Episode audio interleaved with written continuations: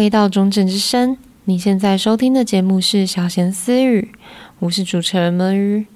小闲私语是一个想把国乐介绍给更多人的节目，在这个节目里，我会和大家一起欣赏一些国乐合奏曲目，分享一些和国乐相关的故事，希望可以让原本不了解国乐的听众更了解国乐，也能让国乐人在这个节目里找到一些共鸣。今天要介绍的是一位相当年轻的作曲家刁鹏老师，他的创作风格比较流行，又带点日系的风格，常常从电玩动漫里得到灵感来创作，这也是这一集标题名称的由来。刁鹏老师从小学开始带音乐班，学习钢琴的时候，应学校的要求也学习一样国乐器，那他就选了笛。一直到大学也都是就读国立台湾艺术大学中国音乐学系，毕业于同校的研究所。因为都是在音乐班的环境成长，他接触了很多西方音乐的知识，不过也因此接受的都是比较传统的音乐训练。他在大学二年级的时候，因为参与采风乐方的跨界演出《西游记》。开启了他对国乐的眼界与想象。《西游记》是一部结合肢体、戏剧、灯光、布景、服装的器乐剧场作品。演奏家需要同时兼顾到演奏、戏剧演出还有舞蹈，是非常创新又活泼的演出手法。大三时，他又接触到丝竹空爵士乐团，第一次听到民族乐器和爵士乐做结合。加上即兴的演出方式，让他觉得更能呈现出现场演出的价值，也启发他用不一样的角度思考国乐。后来，他实际参与了丝竹空爵士乐团的培训，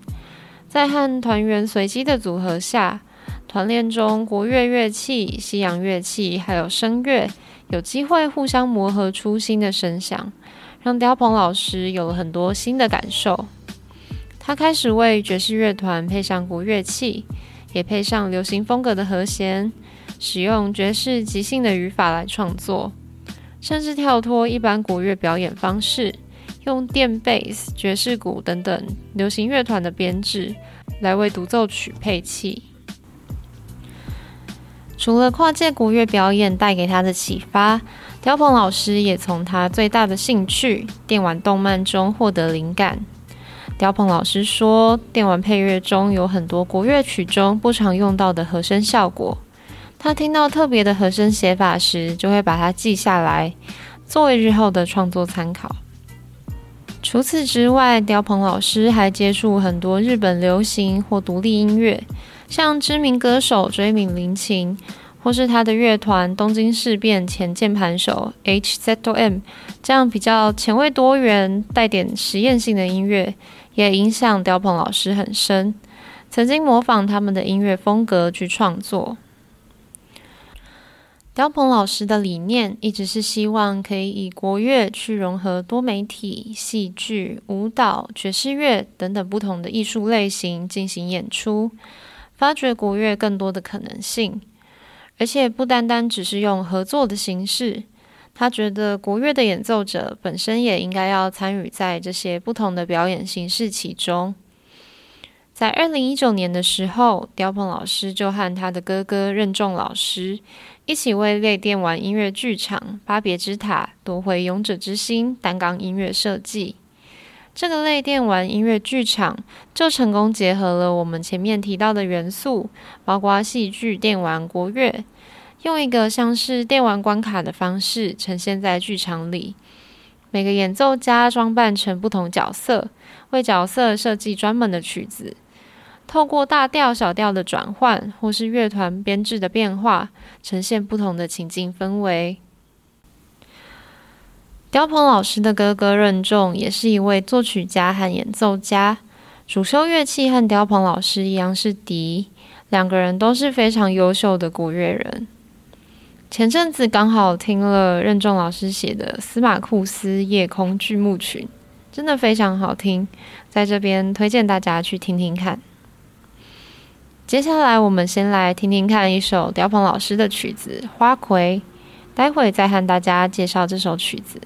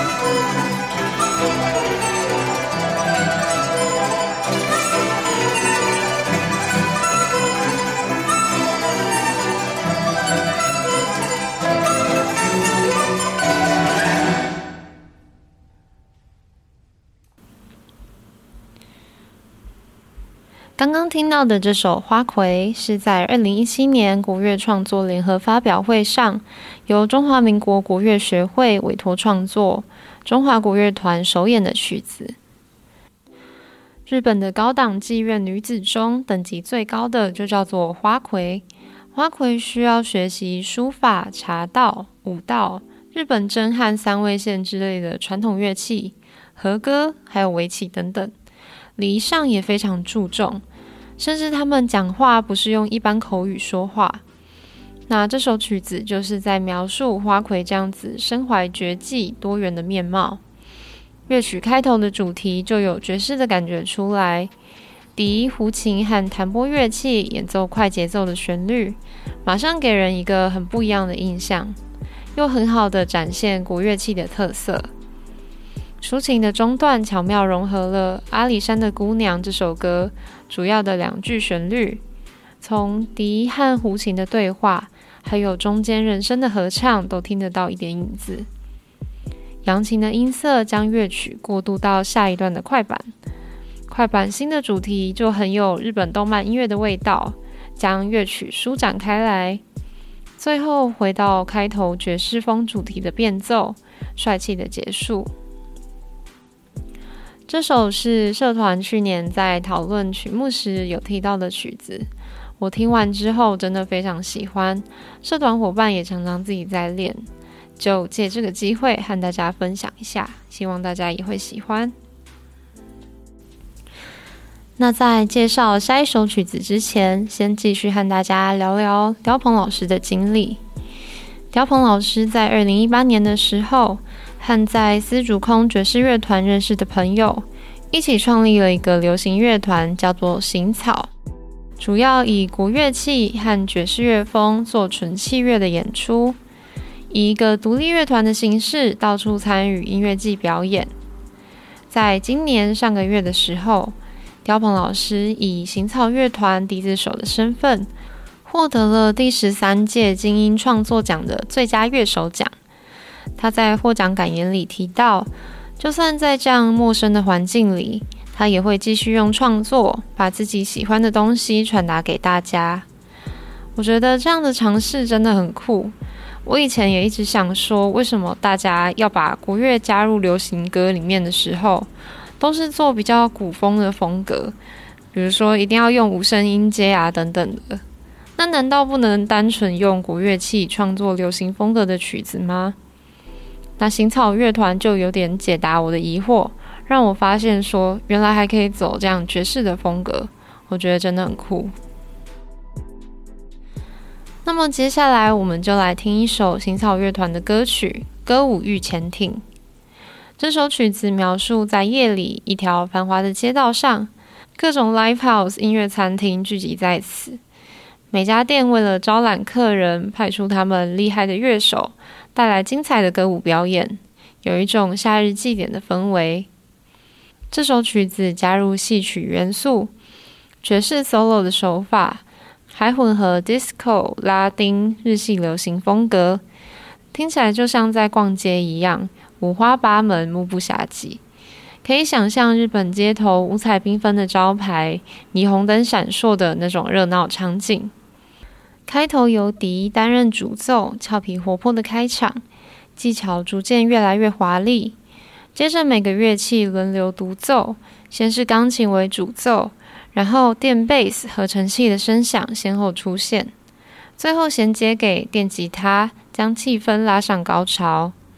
在中后段笛子精彩的独奏中，还听得到一点点阳明春晓的影子。最后也再现了开头俏皮的旋律，并加入合成器做出变化。接下来，我们就来欣赏这首由行草乐团编曲演奏的《歌舞欲潜艇》。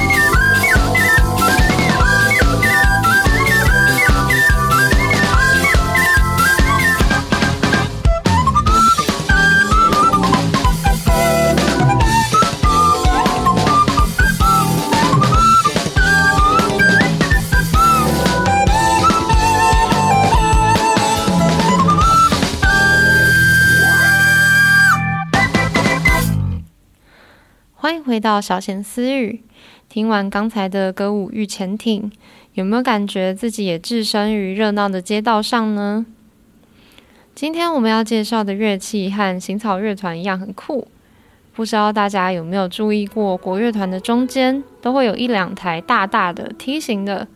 架子上，还有浮夸花窗的乐器呢？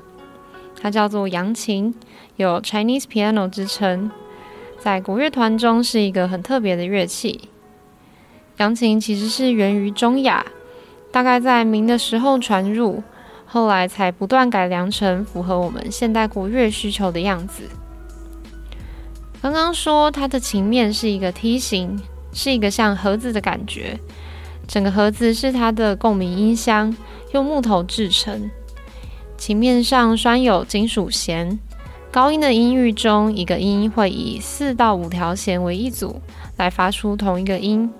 低音区则是一个音一条或两条弦一组。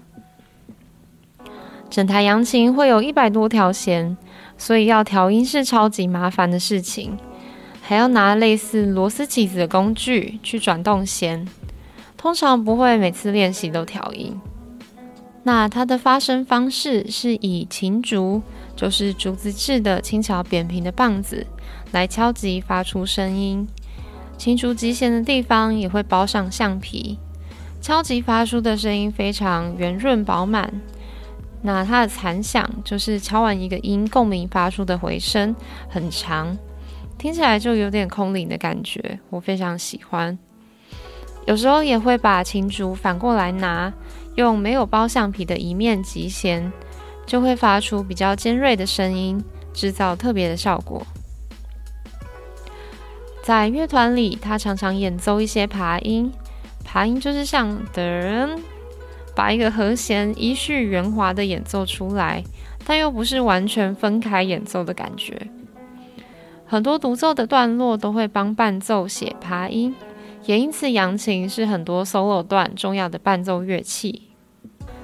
关于扬琴是弹拨乐器还是打击乐器，其实众说纷纭，